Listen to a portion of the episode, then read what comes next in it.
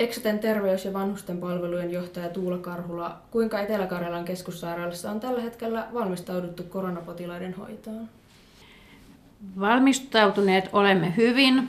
Aloitimme jo tammikuussa, mutta toki kukaan ei tiedä, kuinka paha epidemia tästä lopulta tulee, joten lisävalmistautumista koko ajan tarvitaan ja tässä vaiheessa vetoankin kaikkiin kansalaisiin, että noudattakaa ohjeita, pysykää yli 75-vuotiaat kotona ja ylipäätään kaikki kansalaiset, niin välttäkää ylimääräistä sosiaalista kontaktia.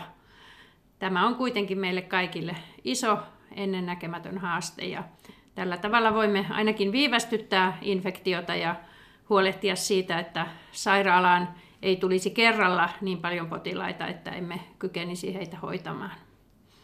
Hoidetaanko täällä keskussairaalassa tällä hetkellä koronaviruksen sairastuneita potilaita?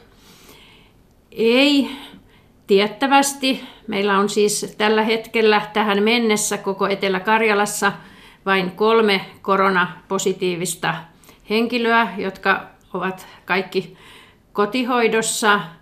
Meillä on viimeisen viikon aikana testattu yli sata henkilöä ja heistä vain yksi oli siis koronapositiivinen. Toki meillä on parhaillaan meillä tätä varten luodulla eristysosastollamme muutama potilas, joista on otettu näyte. Ja kun tämä näytteen saaminen viipyy kaksi vuorokautta, niin emme voi varmasti sanoa, että ovatko he koronapositiivisia.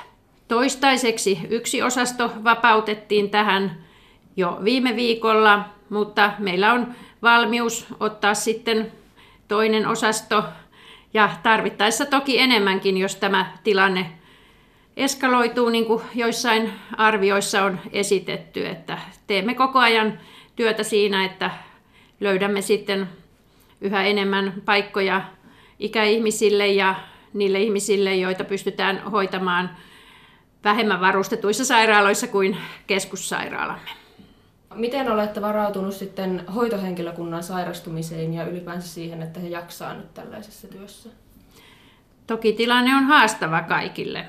Tällä hetkellä tilanne on siinä mielessä vielä rauhallinen, kun todellakin ihmiset ympäri Etelä-Karjalaa ovat ottaneet vaarin siitä ja meillä on sinänsä päivystys suhteellisen rauhallinen, kun koko aika vähennämme tätä ei-kiireellistä toimintaa, että tällä hetkellä tilanne on hyvä, mutta tiedostamme sen, että tilanne voi tulla todella hankalaksi ja sen takia olemme tällä viikolla käynnistäneet ihan systemaattisen resurssitoimiston sitä varten, että keräämme tietoja alueella olevista hoitajista ja tietysti ensisijassa ensin meidän hoitajista, jotka ovat tällä hetkellä muissa töissä ja he parhaillaan suorittavat lääketenttejä ja perehdyttävät itseään takaisin käytännön työhön, jos ovat olleet siitä nyt sitten vuosia esimerkiksi projektitöissä. Me teimme viime perjantaina päätöksen, että ryhdymme ajamaan alas tätä ei-kiireellistä toimintaa ja siinähän perusteena on paitsi tämä henkilökunnan riittävyys, niin tässä tilanteessa mitä suuremmassa määrin se, että ihmiset eivät turhaan liikkuisi, eivätkä erityisesti tulisi näihin terveydenhuollon toimipisteisiin turhaa saamaan tartuntaa.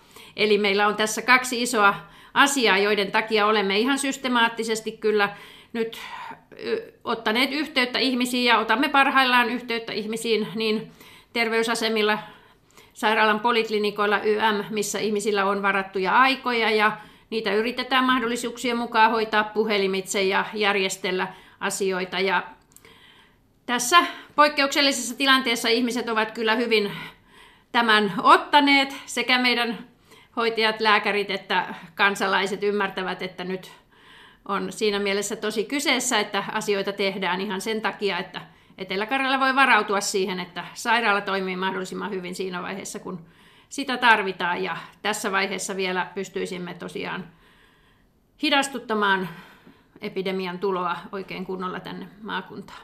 Aikooko Exote perustaa koronaterveysaseman? Tästä oli jonkunnäköisiä suunnitelmia ainakin ollut ilmassa.